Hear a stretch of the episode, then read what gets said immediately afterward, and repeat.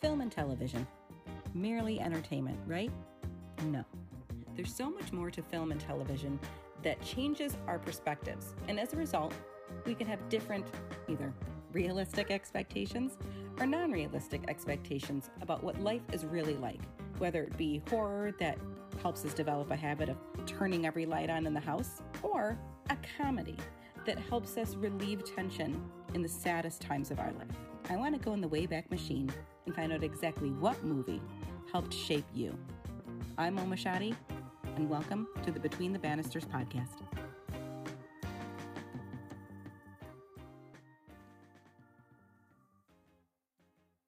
Hey kids, welcome back to Between the Bannisters. And I always say that I am incredibly excited. I realize I say that every stinking podcast. I'm like, guys, I'm really excited to talk about blah, blah, blah. But today I am very chuffed. We'll leave it there. I'm chuffed because I I'm I'm actually really excited to talk about this movie. So today we are going to be talking to Mark Romasky, and he is such an incredible person. We've had a lot of really great conversations, amazing screenwriter, writes really amazing things.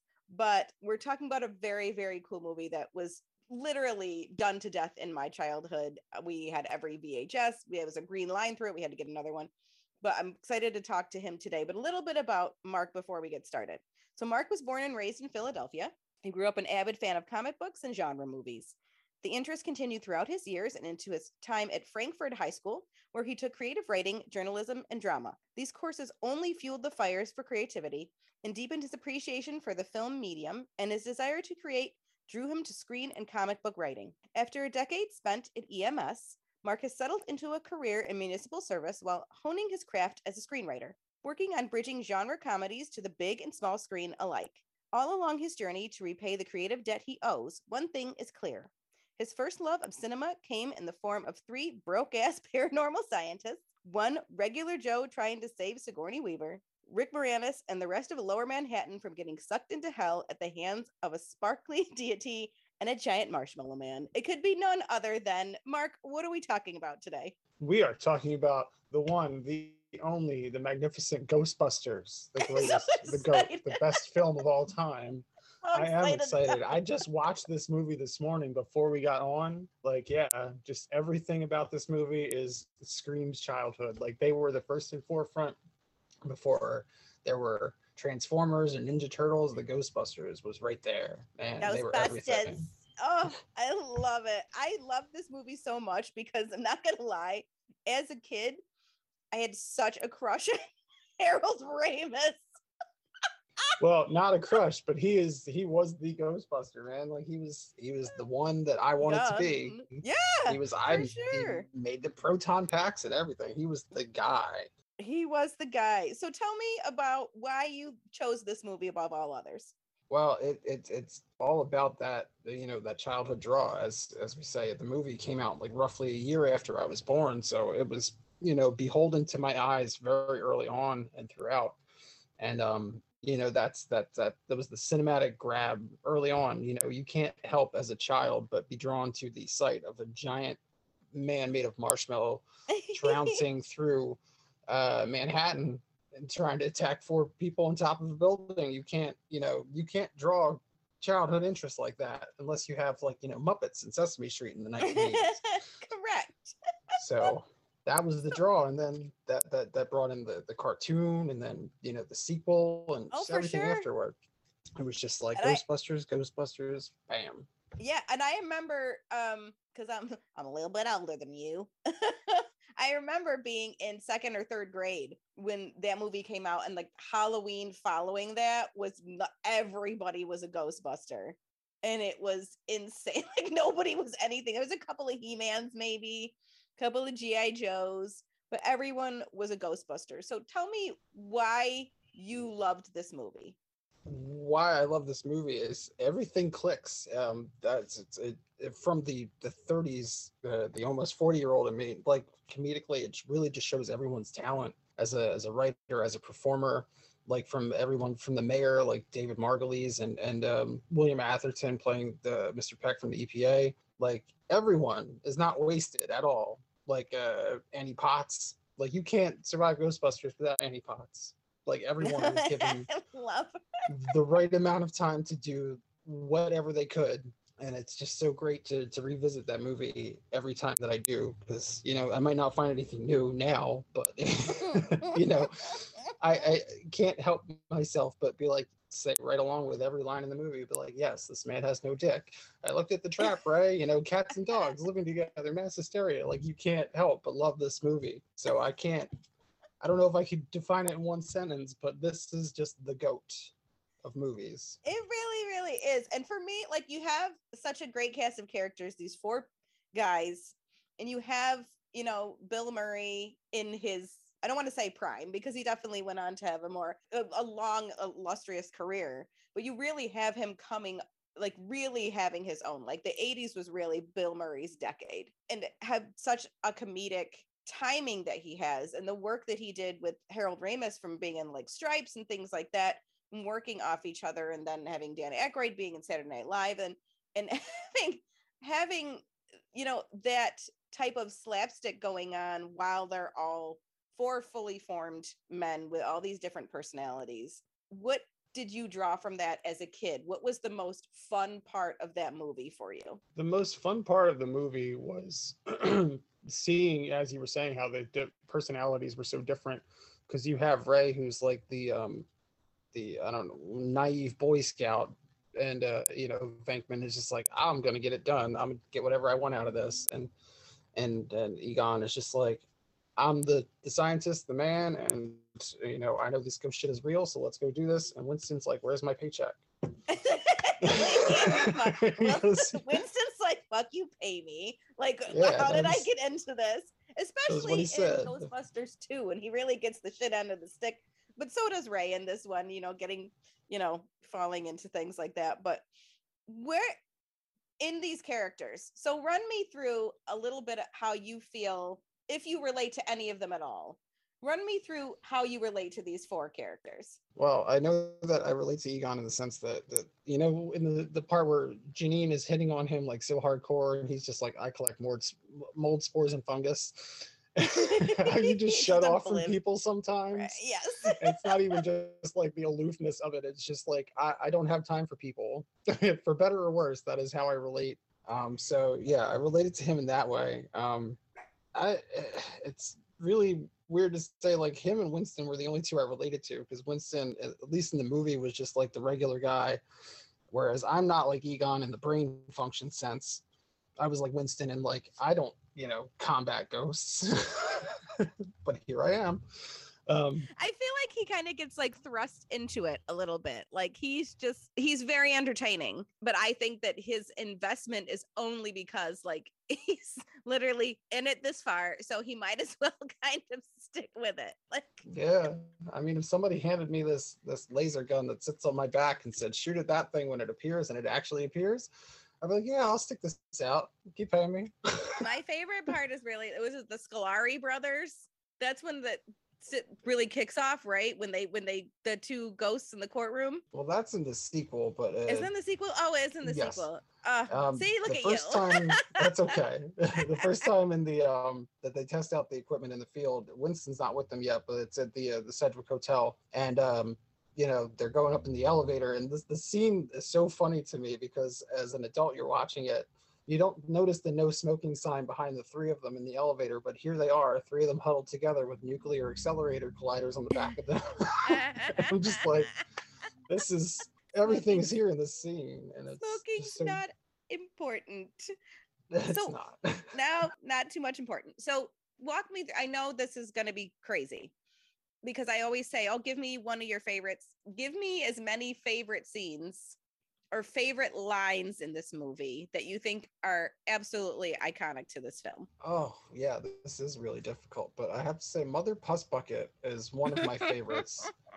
Cuz you know, I have several children and when I'm trying not to be profane, that is a fallback because you know it's that and fiddlesticks, but that's not in this movie.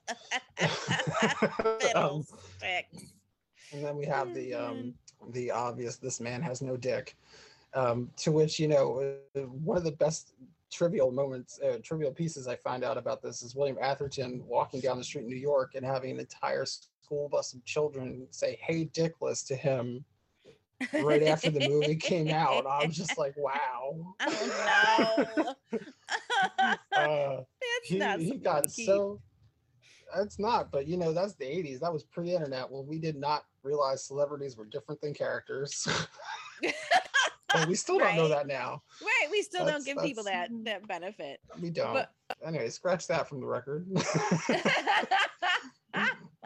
but uh there's also the scene when uh Louis Tully is possessed by one of the uh minions of Gozer and he's parading he's he's like running around New York and he walks up to a horse he asks the horse are you the gate or are you the keymaster or the gatekeeper that's it Yeah. and, I am the gatekeeper.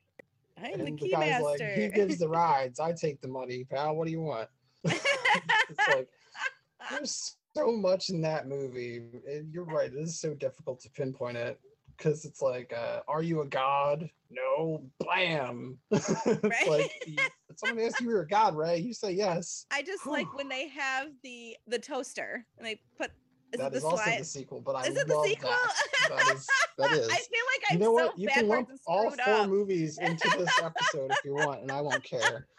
I'm trying to think back because honestly, I have not seen this film in probably about 12 years. wow. So I- that's, that's I cardinal to me. It is. okay. You know what? I lied. Probably about eight because we did we did try to get my youngest into them because he had was on like a Bill Murray kick because we watched Scrooged every year. That's part of our Oh, Christmas yeah, tradition. We watch Scrooged. So I was like, oh, he's also in this, and he was like, he's a Ghostbuster, and he flipped out. So we had to watch them. but I have not watched them in about eight years. So for me, it's entertaining to. I always ask like, what is your favorite scene? Because there's always something that I'm gonna forget. There's always a line that I'm gonna forget. But I feel like having this be your goat movie or your your super Mm-hmm. go to. Is there anything in the first film or even any in the subsequent storylines where you feel like I kind of wish they didn't do that or I wish I'd seen more of that? Um, in the first movie, I don't know as much. I know it, it comes down to the, the the actual camera work of it because um everybody's I've seen this on the internet. People complain about motion smoothing, Mm. and um yeah, the cameras are really guilty of that. Even in like VHS copies before HD TVs were a thing, like you could see that, and that was a thing for me as a kid. Like, why does the camera look that way? You know. But um, in the second one, I would say like um maybe change the height of the Statue of Liberty coming off of its thing because that's a big drop for such a thing with no legs. Oh, for sure. um, because I'll always say that's the best worst sequel of all time, and I love that movie till I die. I own it. I watch it several times a year. Like no hate towards Ghostbusters 2, but it's not really that great of a movie from like you know from my uh adult standpoint. But I'll I love it still so much. But the definitely the height of the Statue of Liberty part gets me every time. Um, I do like that. I do like that a lot. And it's so funny because it's just like even seeing like the foot come off and being like, what is happening? Like she's she's getting into it. How many times have you seen this movie? Oh, I can't give you an actual number. I just know that it is definitely over 50 and probably under 200. kind of a wide range. it is a very, very obtuse range because I You know, mean, I've like, at I least seen it 50 times. Before this morning, the last time I watched it was like three weeks ago on a plane ride back from Florida. So you see how many times a year I watch this at least. That's you know, it's what do you feel about the subsequent movies? Because obviously I feel like everything's in the fucking original and it's not. What do you what do you what do you like about the sequels to this movie?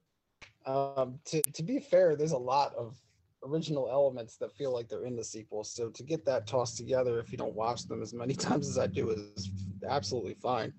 Um, but like that still uh, holds some very precious childhood memories. So like the second one, I love to death. Um, the, the, the 2016 release that they did, I just watched that one yesterday. So uh, oddly enough, Mhm. and you know while some things like fall short it's it's still a pretty funny movie in its own right and afterlife um while you know i watched that this weekend with my daughter because i just bought that um it's it's very sweet and touching and charming it still does not compare at all to the original um so while I'm very overall happy in the video game, holy shit, if you play the 20 uh 2008 video game, that is fucking great. Like the story in that's pretty good.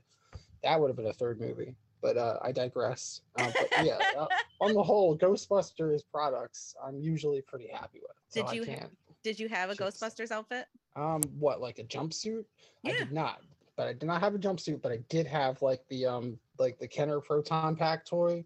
Oh, That so yeah, I had that one, and like you know, I had my little action figures and my Ecto one. So did not have a jumpsuit, but I did have me a Proton Pack. It's not too late. It's not. it's not never too, late, Mark. They sell them every year at Halloween. All right, go. You so should you get know, one. I should So raid around what, Florida in that thing. you should. What is now? I always ask this question. It's this is going to be kind of funky because we have so many sequels, and obviously because I'm dumb and I think everything has been in the original. It's not. You're not dumb. But don't lie to the kids, Mark. Don't lie to the kids.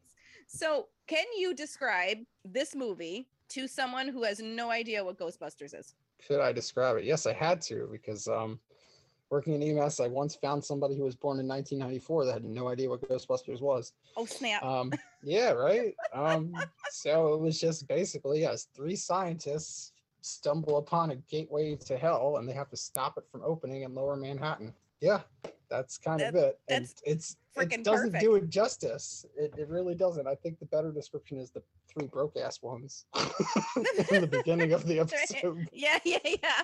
Like that. But, um, literally, what you just said is actually better than the IMDb logline because the IMDb logline says three parapsychologists forced out of their university funding set up shop as a unique ghost removal service in New York City, attracting frightened yet skeptical customers.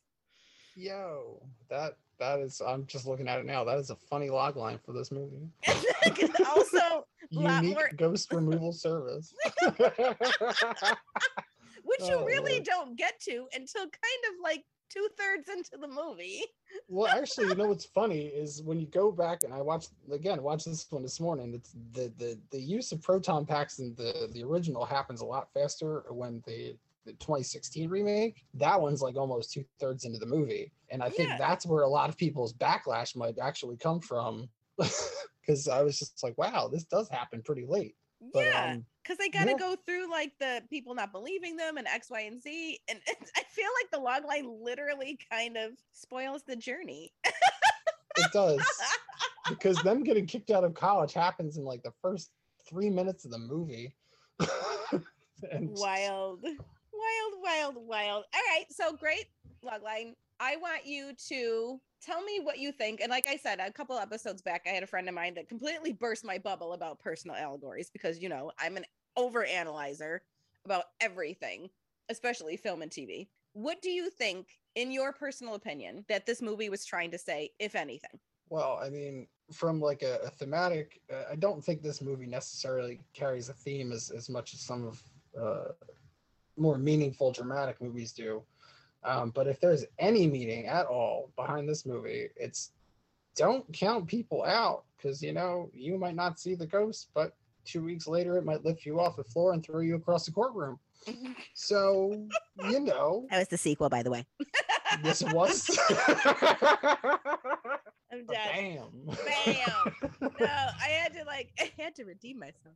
No, but I think I think that that's great because it really does take you have these people who are absolute underdogs and obviously as the IMDb logline kind of spoils it that they do use lose their university funding to do whatever they're trying to do or whatever they're trying to bring to light. So obviously you've got some really smart dudes that just aren't represented well, that aren't believed, that aren't X, Y, and Z. And they end up literally saving the freaking city. Like they save the city. and then they meet so much um adversity because of that, because of what they're trying to do. And one last thing I want to throw in there, as being from Philadelphia and not being from New York, I just want to say it is so New York for in both movies for them Hey. to save the city and the world, and New York to be like, "Hey, fuck you! What have you done to me lately two years ago?" Exactly. Like, yo, perfect. And what? It is that was two years ago that you saved the city. So what? right? Like the kids in Afterlife couldn't even find that shit online if they tried. like holy shit new york was like fuck you guys uh when did gozer happen yeah not important but we do know how to get marshmallow off of everything come see us for some cleaning but what's so nuts about that is that yeah it's, it's a great until you said it you know i really don't think about ghostbusters as an underdog-ish movie but it totally is. And it to your point about new york you're absolutely right. As someone who lives in the state and someone who who you know lived and worked in the city it takes a, a, whole hell of a lot to impress a new yorker which is fine. We we hold a different status quo in the city. We have very high expectations so it makes sense that you would say that but i'm really really excited that you got to talk about this today because it really is Me one of my too. favorite movies. Is there anything else that you want to say about the film? I would because I've been holding off on this the whole time. Do not Do discount Rick Moranis because he is a comedic genius in this oh movie too. I and um, so just want to state that the this whole thing where he introduces like his party guests and like uh, the thing where he's holding some little tax party at his apartment, the entire thing is done in one take and it is almost entirely improvised. And I'm just like, holy shit, you could tell it when I watched it this morning. There's no camera cuts and nothing, and he just keeps fucking going. Rick Moranis, I love you. I hope you come back to TV and movies at some point in time.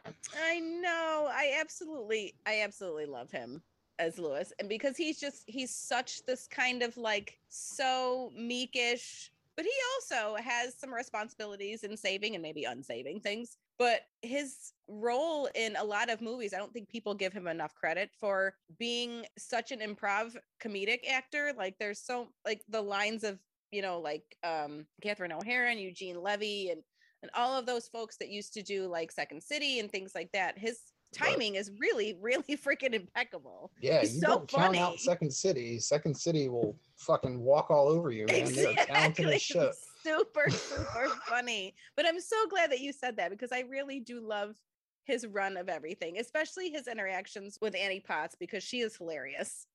she is. And one more thing before we go, um, RIP shout out to the God Harold Ramis. Without you, I you know, know, this would not have been possible. And uh, as much as people maligned your ghostly appearance in Afterlife, it was very touching. I almost cried again Saturday when I watched it. So, um, yeah I don't want to talk about it.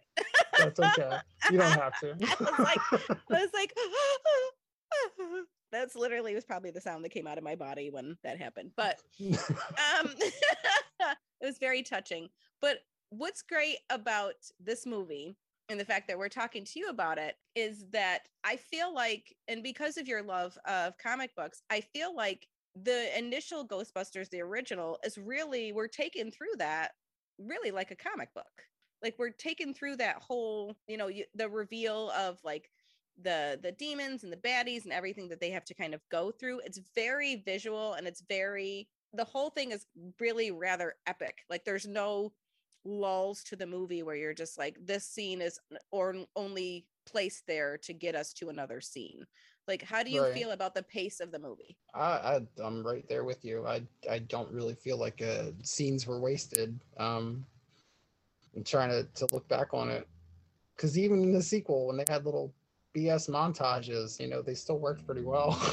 Yeah. but I, yeah. Don't forget right Bobby Brown is the doorman. oh God, yes. That song is still killer. Yeah. Slaps like a motherfucker. it's a good jam. I hope his little kid brother got the proton pack too. Oh, you know, he really oh, wanted one. He really wanted it. I will always remember the fact that he looks directly at the camera. and Harold Ramis is like, yeah, fuck your kid, brother. Sorry, Bobby, not this time. But I'm so glad, Mark, that you were able to join me today. I'm so glad we got to talk about Ghostbusters. So, where can the folks find you if they want to find your work, if they want to find any projects you're part of? Where can they find you? Well, you can find me on Twitter at uh, Romasky Writes. Um, and if you go to that page, you would find my Coverfly profile where there's some scripts there if you fancy taking a look. But anyway, you're probably not going to do that because you have a life. Um, don't don't overestimate anyway. people's lives. at M Romasky Writes is where you can find me on Twitter. Um, if you want to check out and follow me. But yeah, that's basically where I hang online. Oh, I Um, love it. but it was beautiful coming here today, Mo. I, I love talking about Ghostbusters, and I love getting to talk to you because you know Ah. it's all all love, all great. Back at you, kid. I'm so excited. So, thank you for joining us today, folks, and we will see you next week.